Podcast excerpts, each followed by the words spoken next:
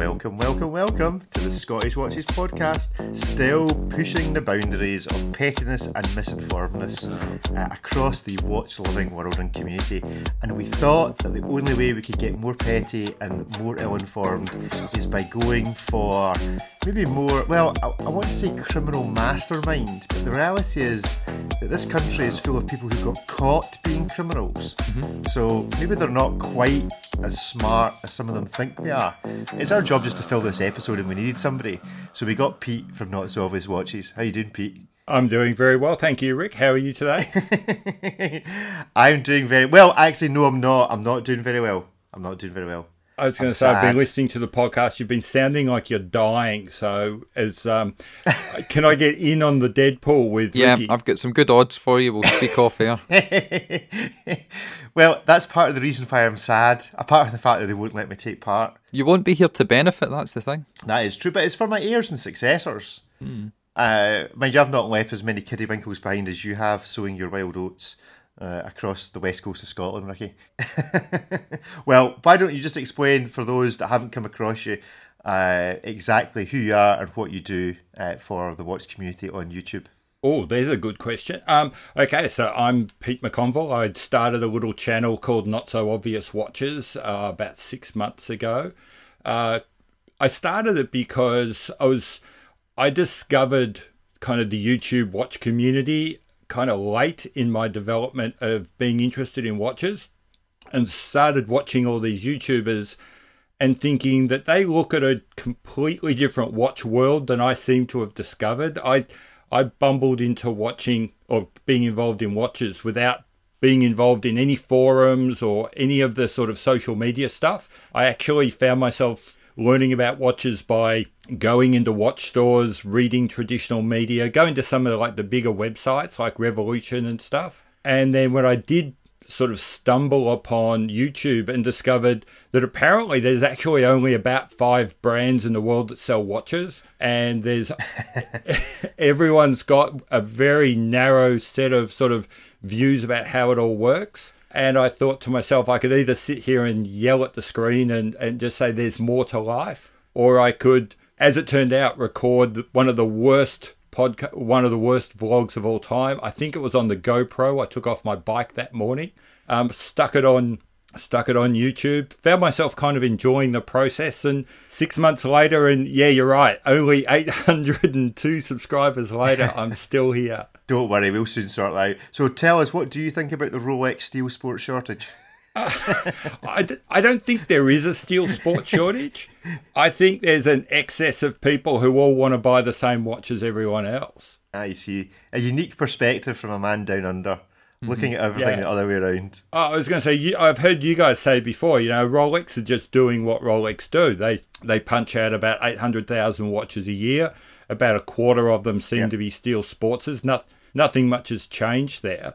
But suddenly it seems like they're the only watch anyone actually wants to buy. So I don't think Rolex has changed. I think we have. Yeah. Yeah, I think I think all these myth and mystery about Rolex are doing this or Rolex are doing that. No, I think Rolex are just doing exactly what they always do, which is they concentrate on the things they know they can sell for the biggest margins, which is precious metal, simple three hand watches. Why spend I don't know, four, six, eight times as long making one Daytona at what's the price of a Daytona nowadays? Fourteen grand or something? What new? I think so. Uh, new, what's a new About Daytona? 10. About 10, 10 and 11. Uh, why spend four times as long making a Daytona in steel for 11 grand when you can probably make four or six day dates in precious metal uh, at the same pace and they'll sell out as well. They won't sell out as quickly, but they will sell. They don't sit in stores forever. While we say that, you know, while you go and you look in shops and there's no steel sports watches, it's not like it's always exactly the same non-steel watches. They, they do rotate. Folk do go in and buy them. The watch geek community is about... But I, I'd be interested to know just how big the watch geek community is in terms of the number of watch buyers because we often use the figure 5% but frankly that's plucked out of thin air it's probably more like 0.5% Yeah, it's uh, well, it's impossible to know. But then if you like just try and do some you know, back of a fag packet calculations and think Rolex sell what five, uh, five, six hundred, maybe eight hundred thousand watches a year. The biggest subscriber, the biggest channel on YouTube has maybe what three hundred thousand subs. Just put those numbers Uh, next to each which, other, and you of think, which half of them are, um, yeah, of which half of them are probably imaginary friends. yes. Well, no, they pay they pay very real money, so they're very real things. But yeah, you're right. The numbers, you say it. uh, The, the number I had for Rolex was 1.1 million watches a year, but a million watches, 900,000, whatever it is. If the biggest YouTube channel is at 300,000, uh, and of those 300,000, what, 5% of them are in a wealth bracket that would ever go and buy a brand new Rolex, then it just shows you just how small the watch geekery is in relation to uh, the number of watches they actually make and produce. Yes, so I doubt very much that we're influencing that market. No, and I think this is the big challenge: is a- a lot of watch media, the likes, well, especially the YouTube channels, are trying to gear up as influencers. They're they're a million miles from influencing any big brand. Apart from us. I mean, apart from us, but you look at, I mean, Hodinkee and Revolution just about managed to influence watch brands in producing limited editions, but they're watch brands that need assistance to sell watches. You know, it's not like it's Rolex or Patek uh, that they are collaborating with. It's watch brands that need as much exposure to the market that these big media platforms give. Well, it's been many years since Rolex have been down in their luck and they've had to co-brand stuff with Domino's and Comex and things like that. You know? That Domino's pizza watch is a corker. It's, Have you ever seen one? Yeah, not in real life. I've seen them online. Not in real life. Seen Yeah, them I'm the online, same. Oh, they're cool. Seen pictures, never seen one in real life. Yeah, that's like wrecking women. I've definitely seen them Mhm. uh, from afar. Of course. That's Yes, it. through uh, binoculars. You say you say. Well, it, From a tree. interestingly, I d- have you have you ever noticed? I can't actually remember who. I assume it's a he, but there is somebody on on our Instagram account that sends. I think it's most mornings. Is this the picture- Lederhosen? Um, This is the Lederhosen. I can't remember what the Instagram account is called. I suspect that there are a number of people that receive this uh, picture from time to time. But he sends Lederhosen, like women wearing Lederhosen. It's some sort of obsession. I, I don't quite understand it. well, it's Oktoberfest soon. Oh, is that right? So It is expecting that. an It is that upping time of, the ante. yeah. No, this has been happening for months. Yeah. Well, you've got. Yeah, you don't. this You is- want to ease into these things. You've got to get ready for it. I like your way of thinking. Oh, Oh, man. me, So we're going to dearie do some kind of wrist checks. It's for about 10 minutes in. Yeah, we should talk about some watches. Right, okay. Well, since we have a guest, Pete, what you wearing? Okay. Well, I wasn't wearing anything because I was actually playing computer games, waiting for you guys to call me. But I put one on because I knew this was going to come. What, what computer games were you playing? Well, I, well, was- I forget. I we're, we're, now, no, we're now no. We're now no longer interested in the Was watches. it- was it Video computer game are you Invaders? playing? No, no, Give no. Gunzap all your money. Yeah, who knew that being an indie games developer makes even less money than being a YouTuber? Um, no, I was playing WoW, World of Warcraft. So I am a Oh, man. right, of, okay. I'm a man of hidden shallows. And how long have you been playing that for? About 20 years? Uh, oh God, I started playing when I was posted to the States, so that was 2007. So about 12 years. Oh wow, Mm-hmm. wow! Wow. I've I've seen the game once. So does that mean you're like some sort of exotic wizard or beast or something? Have you got extra qualifications? Uh, no, in fact, I I, stopped, know how these I things stopped work. playing for a long, long time and started playing again just a couple of weeks ago when they reintroduced an, a new old version. So at the moment, I'm a, a weedy little character. Hold on, they've got a vintage Right, okay. re-edition. Yeah, so Uh, has it got fa- faux patina? Has it got faux patina on it? Nice. That's the way of the world. Right, uh, okay, so uh, what watch are you wearing, Pete? I am wearing a new. I'm going to murder the German language here. I'm wearing a Müller Glasuter 1853. Oh, Rick, that's your birth year. I was going to say we've seen we've seen some Miller glass shooters recently. Uh, we were at a Red Bar event, and uh, now I'm trying to think which way around it was. It That was, was, actually uh, the owner James Porter and Son. That one. at James Porter and Son. It was actually the owner of Mula Glasuta was at it. He was a fascinating guy. Oh, Uh, really? and they were very very cool. Yeah, really cool watches. They've got this big uh, military vibe with, I think it's Air Sea Rescue, uh, in their home country, or, or It was a SEAL team you know, thing. Al- was it not? Alpine Rescue or some something like that. I can't quite remember off the top of my head, but they were very cool. They were a bit kind of Tudor Pelagos like in terms of their colouring. It was that kind of matte finish, but it was super funky and they were really hard wearing. But yeah, we saw them at James Porter. Uh, so shout out to Simon and the crew there.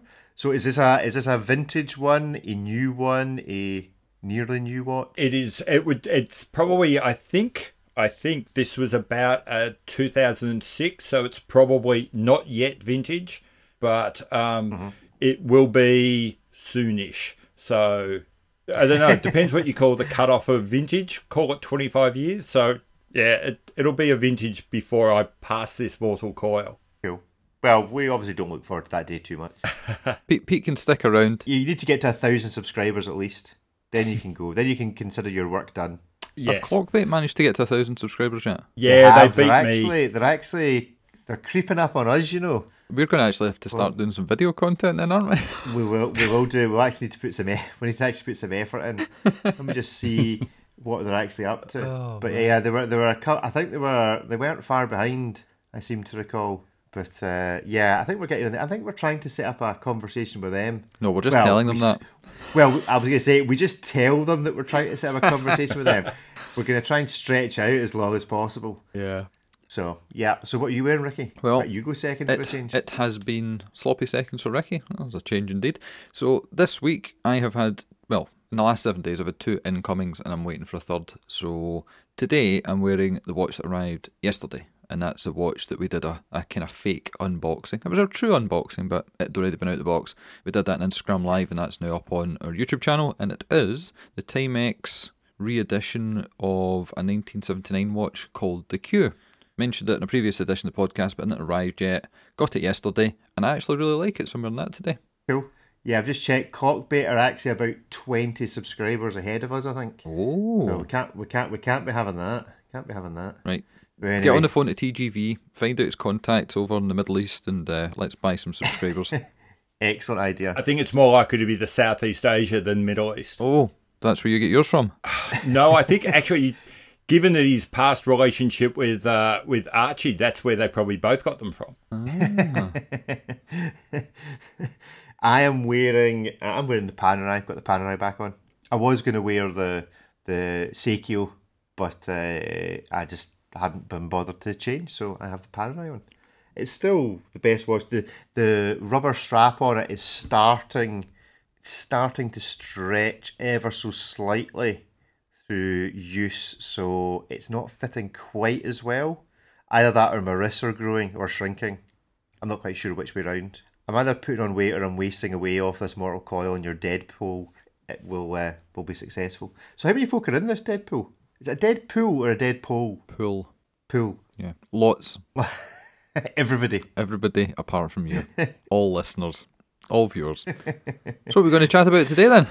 Uh, I don't know. I, I, I kind of feel like it's it feels like it's been a busy week, but then when I actually think about it, I'm like, I don't know what I want to talk about.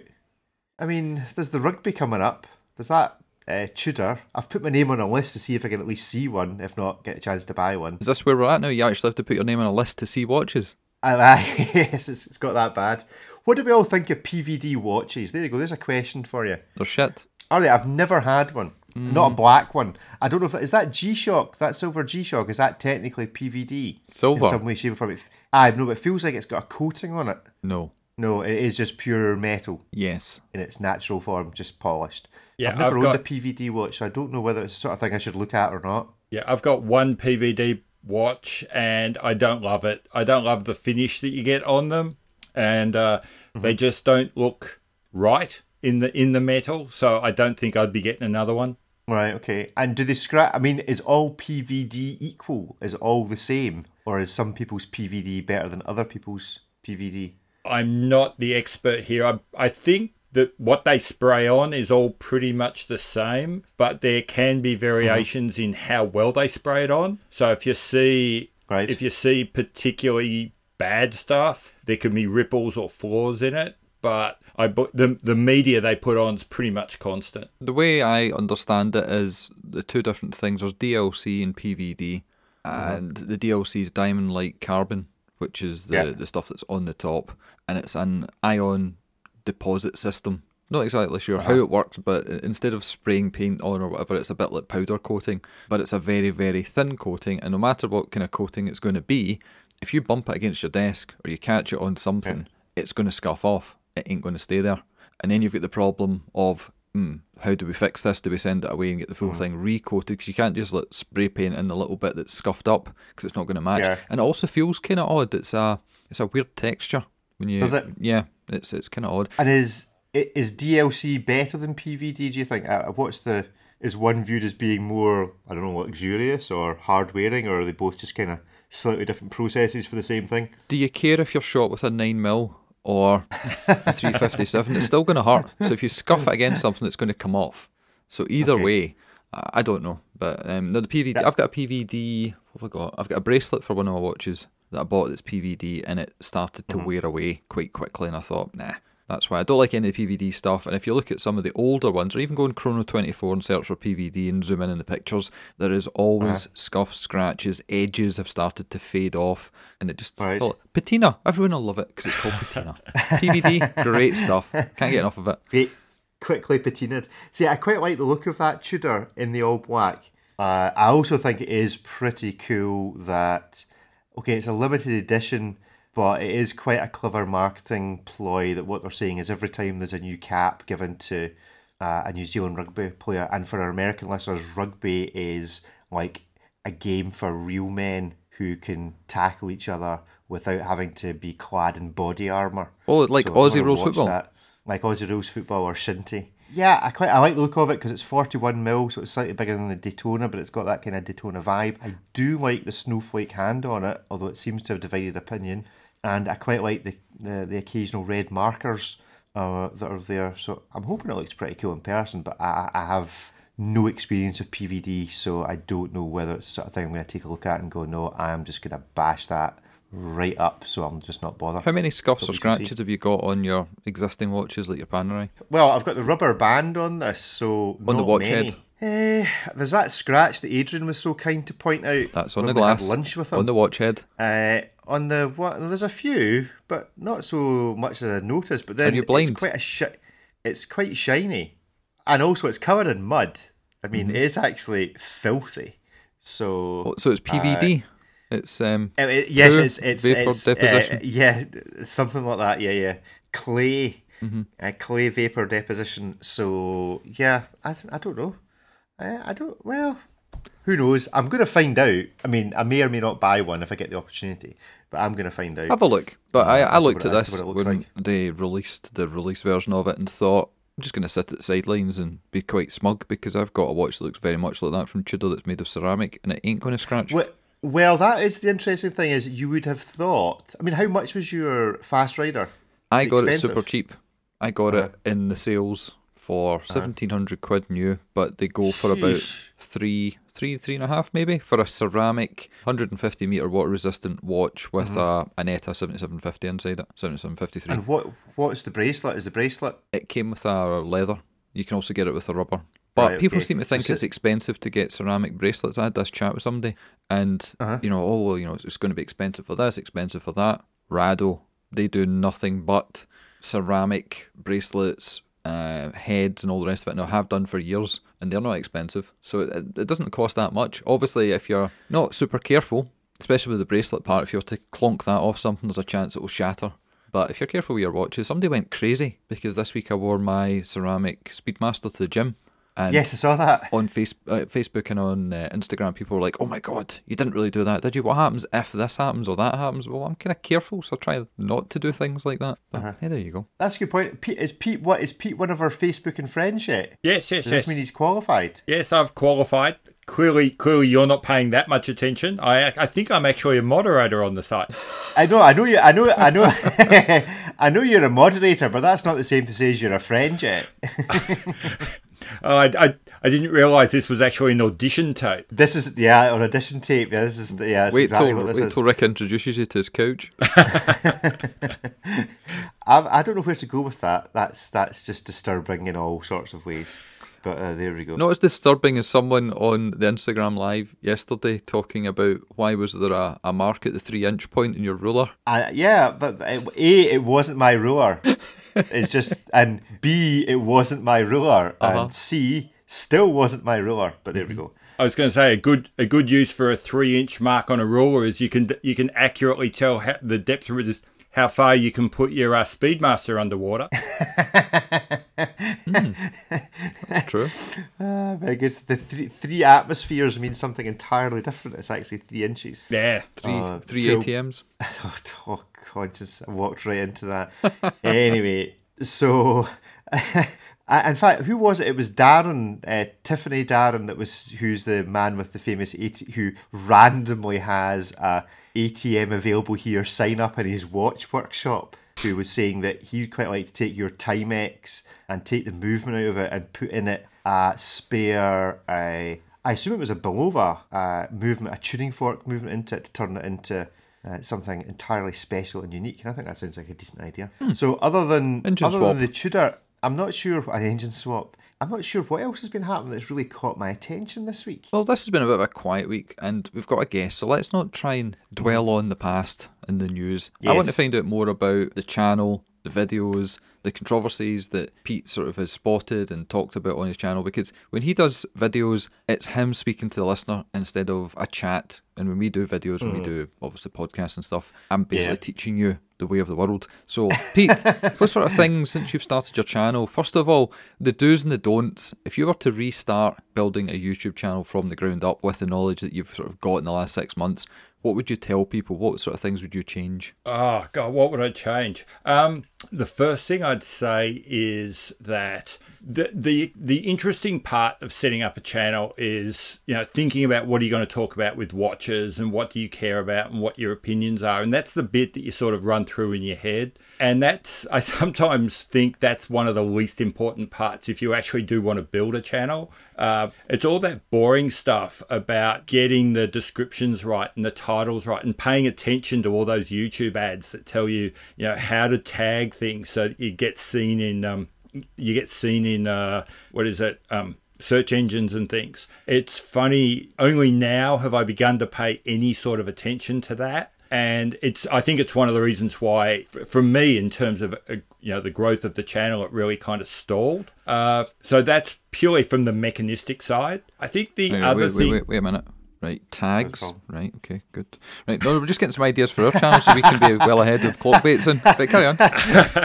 yeah so most of us have an idea of what we want to say but and that's the as i said before that's kind of fun to think about but it's all the boring stuff and it's like one of the things that really frustrates me now is that even today, one of my most popular videos is like the third video I ever did. It was a review of one of my Alpinas. And I look back and it, I just cringe. It's just absolutely awful. It's, it's, as I said, it's my third video of me talking at a, um, at a GoPro, which I had quite literally taken off my bike, I think about a week before by the time I did that. Probably still had some crud on the, uh, on the lens. Uh, I'm just talking into the microphone on that. I had nothing else set up. And yeah, as I said, according to Google Analytics, it's my most popular video. So clearly, paying attention to production values is a waste of time. Uh, but yeah, all that all that boring stuff, I would have paid a lot more attention to. Uh, apart from that, for me, the main thing is, and the, the key for me is, I just I don't want to chase an audience. I just want to talk about the things I want to talk about. So in terms of the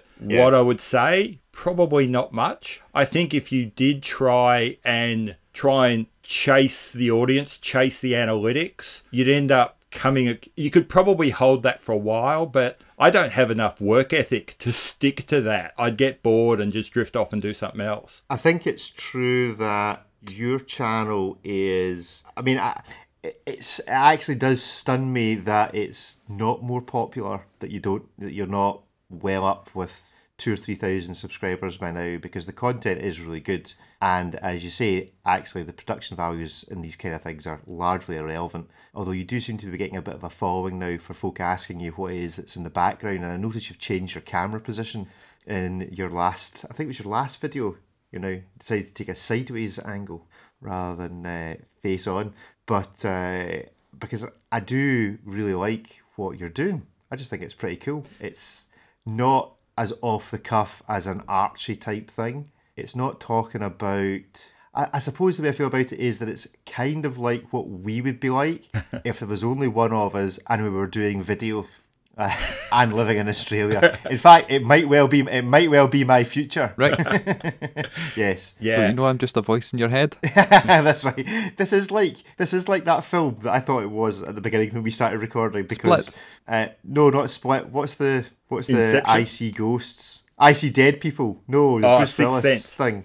The Sixth Sense. That's what it was like at the beginning. You'll have to explain to listeners why you thought this. So for all those listening, for some reason I was on the Skype call and I could hear them, but they couldn't hear me. They were asking questions, I was answering the questions, and they were then leaving just enough pause in my answer that made me think they could hear me. And it was only after about four or five minutes that I suddenly realised, actually, these guys can't hear me. I'm busy jabbering to myself, thinking I'm having a conversation with these people, but actually I wasn't. Mainly because I just interrupt everybody all the time. Best five minutes of my life.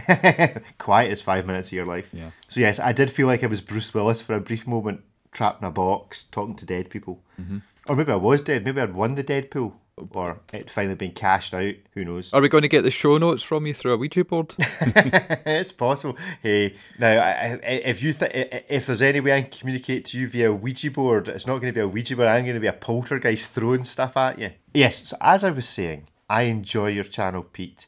Uh, I think because it is genuinely as close to what we kind of try to do, but in video format and only with one of us. If that's not too much of an insult. Uh, I like the news coverage. I like I like just the. I don't think there's really anybody else on YouTube that's covering the news in the way that you do in the watch industry, which is kind of what we do in the podcast. Yeah, so it's Uh, so I do enjoy that. Yeah, I've kind of I, I find it interesting. It sort of goes back to the stuff we were talking about before, where you know we are a tiny little blip in the watch industry, and I think Yes. we tend to overemphasize ourselves, and at the same time we. Uh, We can, we seem to completely ignore issues. Like I haven't seen anyone talking. I, I have seen one article this morning where um, people have started to ask questions about what are the implications on the like American micro brands that all import their watch stuff from China. What's going to happen to American based micro brands when Trump's tariffs start kicking in? And what does that mean for a lot of these nascent industries? I've and and if you mm. watch Jody's channel, you know these these guys live and die by whether their watch is ten dollars cheaper or fifty dollars more expensive than someone else's. So it's it's I, I'm kind of interested to see what happens to those guys. And and like you say, I I don't see anyone else talking about that stuff. Yeah, I quite like the sort of geopolitics of the watch industry because so much of it is tied into what's going on in China and Hong Kong, and fundamentally it's tied into really, really rich people who, while they might not be the first ones that suffer when there's a world downturn, they're certainly the ones that squeal the quickest when there is. Even things like this Saudi Arabian oil uh, fire uh, will have impacts because price of fuel has shot up. So costs of getting stuff from China and all the rest of it, it all works through much quicker than people think. Uh, and so I mean, we've seen a number of watch brands this year on the Kickstarter model not, you know, actually just pull out. Uh, one in particular was actually a Scottish one. Was uh, what were they called? Acura. Acura, yeah. Oh, did who they? basically raised, yeah, they raised 50 grand uh, or so for their watch and then sent out an email giving everybody their money back saying, actually, uh, and I paraphrase, but words to the effect of, we actually, because of everything that's going on and all the instability, can't control the costs and guarantee the delivery of these in a reasonable timescale uh, or the timescale that we'd like to or that we promise. So actually, rather than just upsetting everybody by sending you emails in three months' time saying it's going to be a three month delay, we'll just give you your money back and call it a quits just now and maybe come back to it at a later date. I assume. Or they So, could have just kept uh, they could have just kept everyone on the hook forever and ever, and then started an uh, started a YouTube channel. yes, it's a strategy. It is. So I've been listening to you prattle on there, Rick, and I've got some questions. That's I'm true. going, to, I'm going to interject. I want to know why Pete started his channel. What was the the push, the drive to say, I'm going to speak on camera? You, did you do that before? Have you ever done stuff online? Have you ever done any radio work? Or did you just decide one day, I think people might want to listen to what I've got to say? Actually, it was, I can, I can almost pin it down. There was, uh, I was just, as I said, I discovered YouTube probably about mid last year. I'd started watching a few guys, and it was getting towards the, the end of 2018. And there's lots of people doing their wrap ups of this is what the industry was, and these are the big trends that came out of 2018. And I saw a video by John P., you know, the partner guy of Federico, and he was saying these were the thought, this is what he thought were the big trends were. And I, I found myself thinking, on what planet? That's not that, that, that's not the trends, and I don't think that's how things are going to work out. And then I thought I could put that in a comment, but then you know what I've learned is most people don't even have time to read their comments. So I thought, oh screw it, I'll um I'll grab my GoPro and I'll record my thoughts and stick it on YouTube. And then uh, some people watched it, and so I did it again, and that was really how the channel started. So the first one was, and it also sort of set the scene for the things I like to cover. So the first one was someone talking about the trends in the industry. And then my second video was because I got into a fight with someone on the internet and because, and we know how well those things turn out. And so I, uh, uh, he was it, it, was about you know the relative importance of we the Western watch buying community, and that's when I I did some did some research and came back and said, you know, at best, America represents maybe 30% of the global watch market. And um, we have no idea what's going on in China. And so I did some numbers, stuck that up as a YouTube. Some people watched it. Uh, that kept me going. That was my little my, that you know kept feeding the addict. And next thing you know, I'm I'm putting out one or two videos a week, and here I am.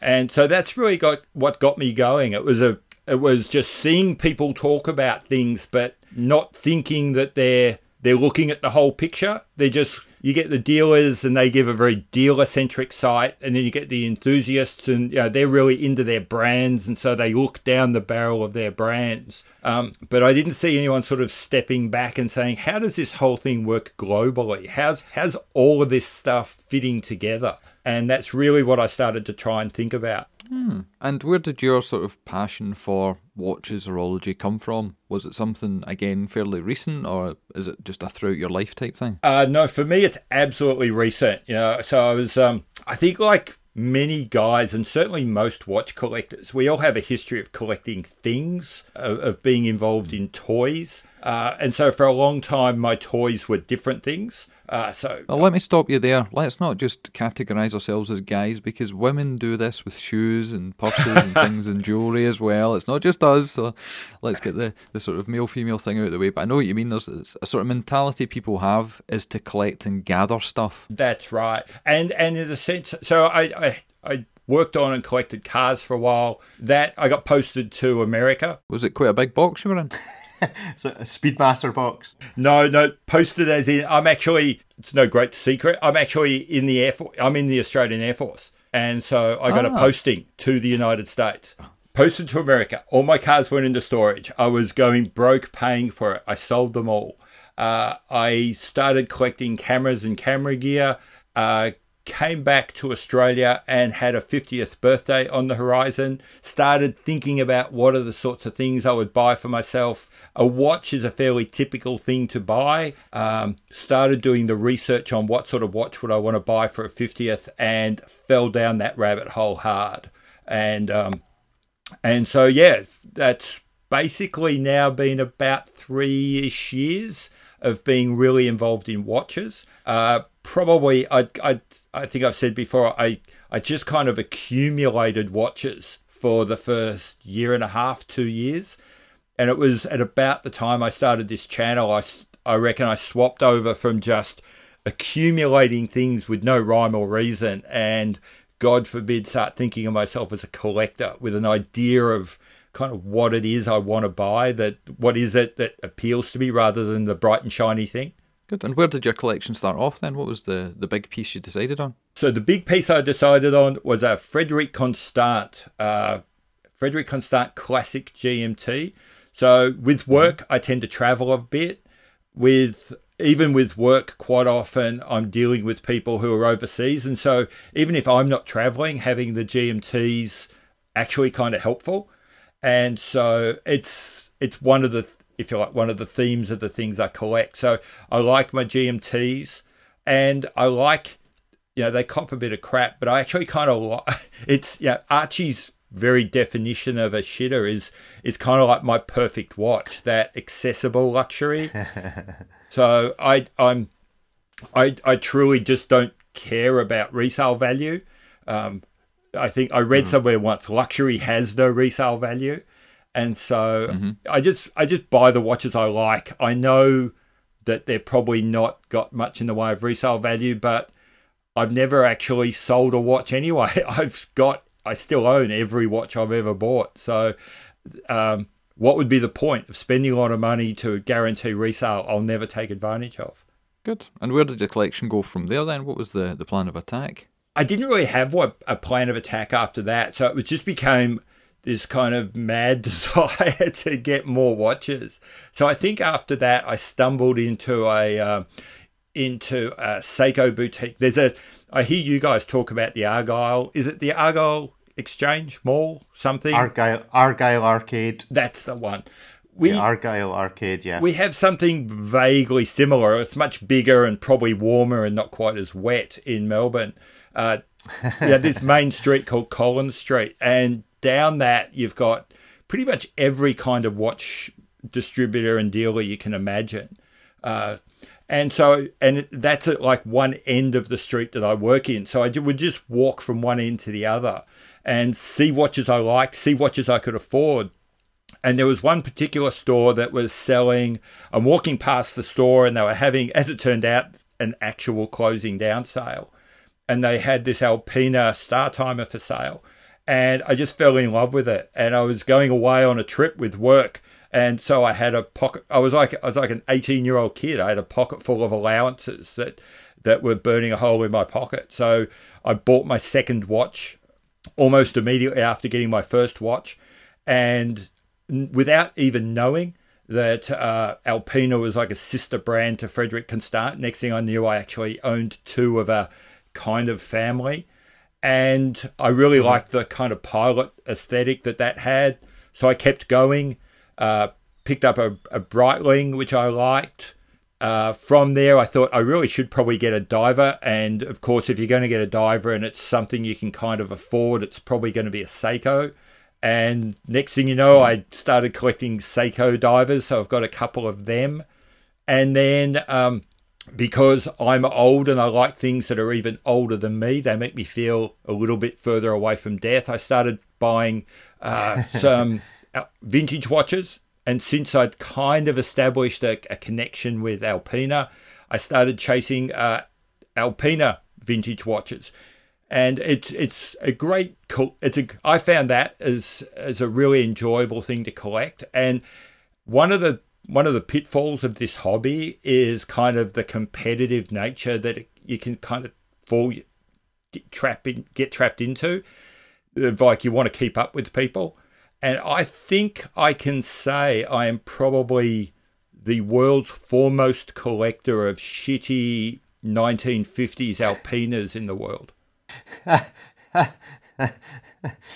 oh, we'll put that out to the audience to see if anyone can beat you. How many have you got? Uh, right now, I'm up to 10. well, that's, uh, that's not bad going, to be fair. It's not bad going. So we just make like the, the address of the Alpina horological Vintage Society as a PO box number attached to your house. Yeah, I, I, was actually thinking what I might do is is try and get myself to be a, like a Wikipedia end editor, and then just enter myself oh, in yeah. in the Wikipedia page. It's uh, probably got about four people that ever look at it, so I think I could probably go a couple of months before anyone notices. Get away with it. Uh, t- so, in your military stuff, do you see lots of pilots wearing very posh watches, or is it just the way I hear about it, which everyone wears Citizen Nighthawks? Uh, to, uh, and the Nighthawks, that was called? Yeah, Citizens. To tell the As truth, opposed to them all wearing Breitling Navitimers and emergencies. Yeah, it's, it's actually I I haven't hung out with a lot of pilots since I got into watches. So I've I've actually uh-huh. been wondering the same thing myself. Uh, I have a strong suspicion that you'd probably find most of them these days are wearing some sort of Fitbit. Uh, yeah, it's mm-hmm. mostly about trying to track your sleep and your exercise and your heart rate. So I I have a strong suspicion you'd find most working pilots would probably be wearing some kind of fitness tracker or smartwatch. Um, unless, of course, they're they've thrown themselves out of an aeroplane and managed to qualify for one of those Bremonts. Yeah, the MB ones. They are they are pretty cool. Uh, yeah, they're pretty. I do wonder how many of them there actually are, because I suspect that while it sounds like a really rare, a, a really rare experience, so this is a watch, the MB one from Bremont, that you can only get, and I think you only you either get it for free or you pay a very insignificant amount of money, and you have to prove that you have used an ejector seat. What's the uh, Martin Baker? That's what the mm-hmm. MB stands for. A Martin Baker ejector seat. Martin Baker, I think, supply about sixty percent of the world's ejector seats or something like that. So if you can prove you've actually ejected from aircraft, you qualify for a free Bremont watch. But I suspect there's actually more people have ejected from aircraft than perhaps we realise. Well, uh, did you ever hear the story? I don't know if you were with me when somebody told us this, but what came back to us was when people generally get ejected from whatever type of plane it would be, they don't want mm-hmm. to remember that because the injuries they sustain the the compression of the spine, the the painful yes. landing. They don't want to remember that at all. It's like, would you like a watch to commemorate your car crash? Well, no. Yes. So a lot of people don't bother, and a lot of people uh-huh. allow their friends to acquire the watch on their behalf. Yes, so. I know exactly the fr- I know exactly the friend nudge nudge wink wink that you're referring to. You remember this conversation? The, who who who is the proud owner of an MB one? Uh, well, as a quick aside, because I know Rick loves to talk about such things, your collection of cars and cameras. What sort of cars and cameras did you have in storage? Uh, it pretty much exactly like my watches. I tend to do things the hard way. So if I was going, you know, a sensible person who was going to be involved in cars would do something like, you know, an MG or maybe go German. Please so I, of tell, course, had. Please tell me you collected Volvos. Please tell me you collected Volvos. No, way worse than that. I, I collected Lancias. So, Lancias. Oh. oh God, Bennett. Good so ones or I bad had, ones? Integrales. Oh, absolutely no, no, absolutely terrible ones. So I oh, had oh, okay. um, I had a Lancia Beta, which was involved in a very minor accident, and um, the insurance company wrote it off, but I was actually able to buy it back off them for $250. And to try and find the one panel I needed to replace on it, it was actually cheaper for me to buy a whole other Lancia Beta. So now I owned two Lancia Betas, and um, and there was a guy I was working with um, who was into like historic rallying cars and stuff like that. So he was building his own uh, sort of historic rallying. I think he's ended up now building a 944. And so we sort of partnered up, and I started building and got pretty close to completing uh, a complete, a faithful replica of a 1974 Group 4 uh, Lancia Beta rally car. But as Ooh. I'm going through that process and you know getting involved in the whole Fiat community and learning about those guys, I ran into another guy who'd accidentally imported an extra Fiat 124 Spider into Australia. So he'd bought a container load of stuff, thought that there would be four cars in it. Turns out there's five cars. And so I bought the fifth car off him for almost nothing. So at the same time he, as I'm building a rally car, I'm also trying to restore a Fiat 124 and convert it from left hand drive to right hand drive and do all the stuff that needs to be done there. And just about got everything finished and then moved to America and sold everything. And so oh. that was pretty much that was a painful experience and so that pretty much ended my involvement in cars because after that I'd kind of I'd got all the good bits out of it. As an engineer who enjoys tinkering, I'd kind of done all the good bits. And mm. um, when I was in America, I got much more involved in photography. And again, um, there would there would be a sensible thing to do, which is buy something sensible like a Canon or a Nikon. So I of course had to buy a Minolta, who immediately mm. went broke within three months. Uh, Did Sony not pick up the pieces? Yes, so Sony picked up the pieces, and and after years of being mocked by my mates who all had Canons and Nikons, I'm beginning to look like the smart one, as um, you know, because I sort of stuck with Sony and, and developed with them, and so now most of my kit's Sony, and it's it's pretty cracking. It's it's good stuff. Um, but I had to go through a lot of pain to get here, and so that was really it. The current was the- technology is good. yeah, I think for a long time they were they were pretty crap. But you know, you've if if you're a photographer, you know you get invested in the lenses, you get invested in the infrastructure. It's it's kind of hard to change. And uh, I was just lucky. I th- I think I was I did way better than people who were in the same position with Pentax.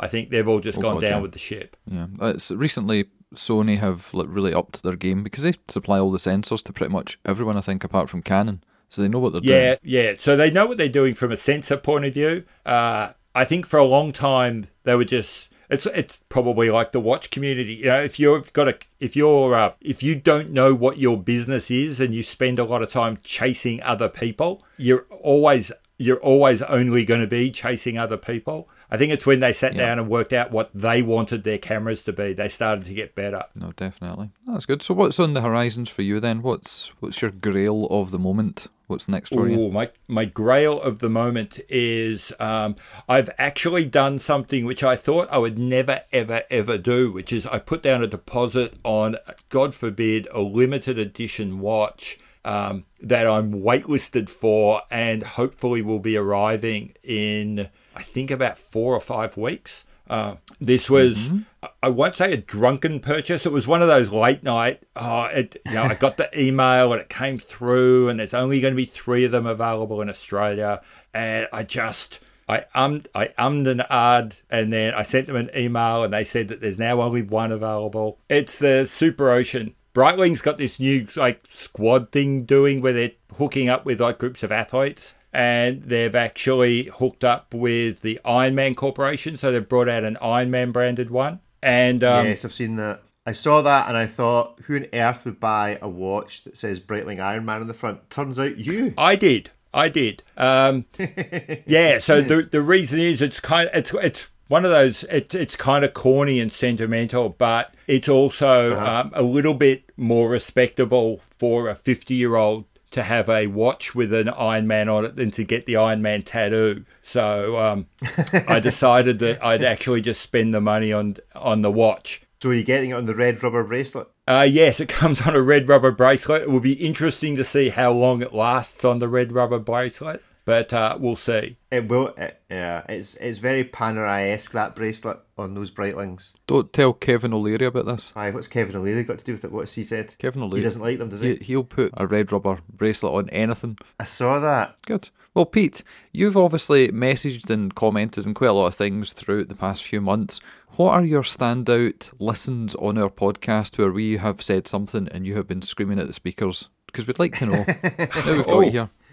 Uh, oh God, I can't think. You've caught me on the hop. I suppose when Rick is like madly fumbling to try and remember some movie, that that Oh, that every would, episode. that would be most episodes. Uh, yep.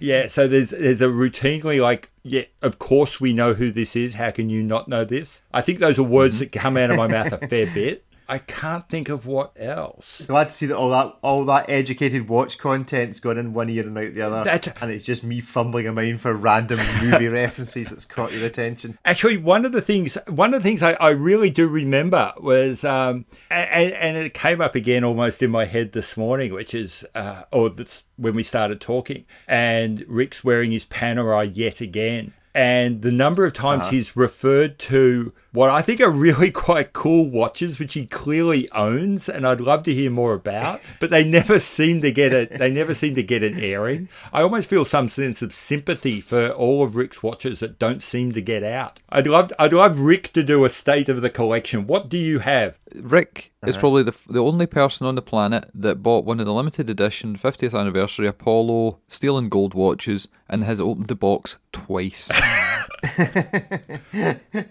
I just don't have time.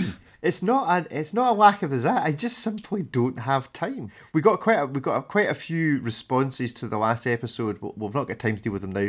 but to the whole guys ask your girlfriends, your wives, your mothers about watches and the difference between mechanical and bang quartz. And a number of people have come back having done it. We've also had some responses from women who are watch collectors who've asked their husbands the same.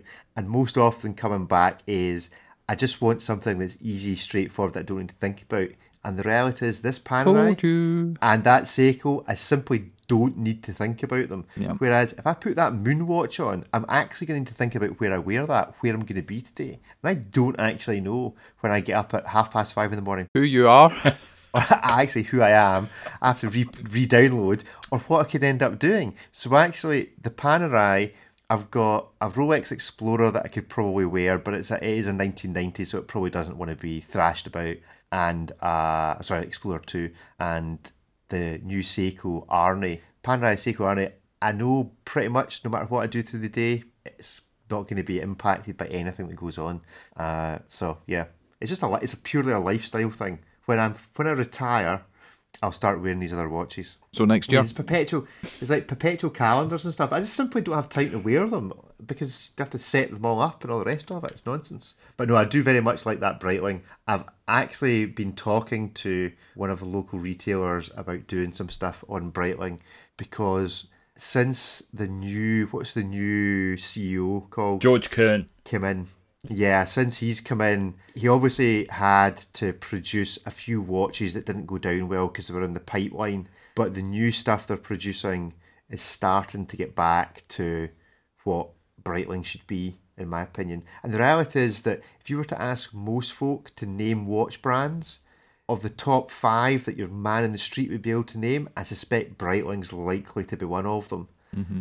Uh, but they just don't seem to have had the presence. I mean, I, I just remember as a kid, you'd always look in the window, it'd always be Breitling that you'd be attracted to. I think just because of the Navitimer, and it just looked awesome. Yeah, you can really un- you can really understand why the private equity guys would want that. It's it's one of these Yes. companies which even even when they were selling that you know you watch a lot of YouTube channels with dealers. Breitlings are famous for shocking retail values, and yet, like you say, the man in the street it's a it's a brand with with real equity, and so um, it's waiting for someone to take it somewhere. And and like you, I really like the new stuff. I th- I think it's. Um, it's kind of it manages to do two things at once. It plays to what Breitling's good at while at the same time kind of looking fresh, and that's that's pretty tough to do. Yeah, I think the only thing that Breitling really put a foot wrong is their attitude to John Travolta. John Travolta and and uh, and uh, Baselworld. I think they've dropped the ball in pulling out of Baselworld. I'm actually not sure if they did drop a ball there. Who does Baselworld speak to, and and what does being at being at Baselworld mean for a brand like Breitling? I mean, Breitling could have the best Baselworld ever, and they could absolutely kill it. And then if Rolex even just roll out, you know, something with a, a new bezel, they'll just get swamped. And God forbid if Rolex actually Yes. produced something new. It wouldn't matter if, if Breitling had invented the atomic clock you can wear on your wrist. No one's going to cover it. so, what's the point of any brand that's kind of in that mix turning up to um, something like Baselworld? I must admit, when I heard that they were pulling out, I thought, well, that's that's eminently sensible. It makes no. s- I can't see why they would go. Well, I'll give you the flip side of that. I would say, well, let's look at Omega and Swatch Group. So this year was the biggest year for Omega with the moon landing anniversaries. They didn't go to Basel. They didn't take control of Basel, which they would have done if they'd went and announced all these things. They would have owned the whole show. What happens hmm. with Basel and to a lesser extent SIHH is a buzz is created in the industry, in the media, and with the consumers and the enthusiasts. And if you're dropping a press release every so often, like the Oris last week, that was a little bit different because it's completely out of what they do normally. But if they just release something else, or Christopher Ward releases something, or Tudor's doing this thing just now, they get a little ping and then it goes away. But at Basel World, everyone's hyped up for it. It's like the World Cup. Everyone's there for this whole thing. It's a spectacle. And all the information that gets dropped, it's not a case of Rolex are going to take the limelight because they always do, but you're never going to get one or you're going to be on a waiting list. So, yeah, we'll look at that for a minute. But the other other watches that end up in the mix, your Breitlings, your Omegas, or whoever else is there. And with them pulling out, especially this year with Swatch Group, I can't remember apart from a couple of recent things anything from Swatch Group of any importance that was announced, apart from maybe the Tokyos and the Moon stuff, and then that kind of awful Aquaterra thing that's 55 grams. I can really see why Swatch would go because even not just Omega, but with all the other brands they bring with them, they they get real punch and and a little bit like a Rolex. If Omega turns up and talks about the Seamaster and the Speedmaster, it automatically gets coverage. You know, the guys from Hodinkee and so forth will automatically cover it. Mm-hmm. Well, I see Baselworld changing over the just the last time of you three years that I've been into this hobby. Rick's just about the same, and I've seen Basel changing from 2017 when I first went to this year and what they're proposing.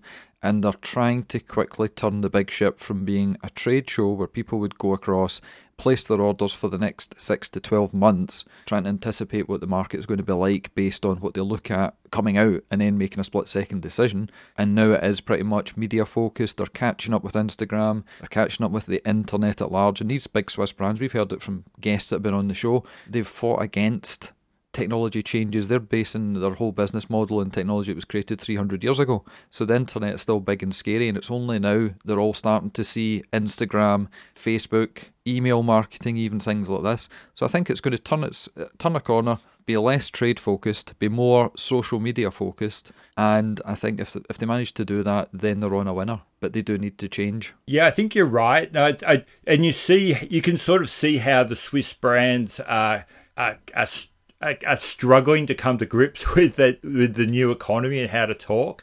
Uh, like uh, you watch the way Tudor's trying to like they're trying to do some of that kind of inventive marketing type of stuff, and they've just screwed it up every time. You know, they've teased things that they've then not given, or worse, they've teased something that you really want, only to deliver something that you wouldn't want to give to your worst enemy. Um, and not only that, they a lot of the brands. And again, I'll stick with Tudor here. You know, you know, you might not like the P01, which almost no one does. But not only that, they they teased it, they screwed with people, and then months later, you still can't get it. So whatever buzz they may have generated has just is dissipating, and a lot of people, you know, are giving. I know there was a lot of controversy over the whole, uh, you know, the recent uh, what is it, the ProPilot X from Oris and the yep. and also the BR05, yep. the new Bell and Ross. Um, mm-hmm. But yes. on on you know you you can argue about the watches, but props to both companies. They they ran really really solid media campaigns. They leaked it, but then gave you exactly what you thought you were going to get. And both of those watches were in the, were in store and selling within 48 hours of get, seeing a photo on Instagram. So they yes. they will probably sell a, a, little bit like a Hollywood blockbuster. I suspect they'll sell like 30% of their annual sales probably within a week of that Instagram burst. Excellent. Well, I think we're going to wrap this one up. It has been an absolute pleasure to finally get you on the show, Pete. yes, it has. It has. Great to speak to you. And uh, if you want to tell the listeners where to go to find out about your YouTube channel and things. Okay, so the YouTube channel is uh, is named fairly easily. It is not not so obvious watches. Uh, my Instagram handle is not dot so dot obvious dot watches. Uh, that's pretty much all I've got. The uh, I am I, I, may as well take the opportunity to tell Rick again. I am actually a moderator on the Scot- the Scottish Watches website. Uh, sorry, Facebook site. So uh, yeah, if you go there, uh-huh. you'll you'll see me know. there. I'm I've just my, my normal name, Pete McConville, and you'll see me there. Good stuff. Well, thank you for joining us, and a final to ten and two watches. Hey, you all do a hell of a good job. Anyway, check out their podcast as well. It comes out on a Tuesday. So, hi, cats. Uh, yeah, thanks, Pete. It's been great speaking to you. Great catching up to you. All the best uh, in the YouTube channel. It's great stuff, and you, you should all definitely check it out. So, as to say, it's goodbye from me. And it's goodbye from them. Goodbye. Goodbye.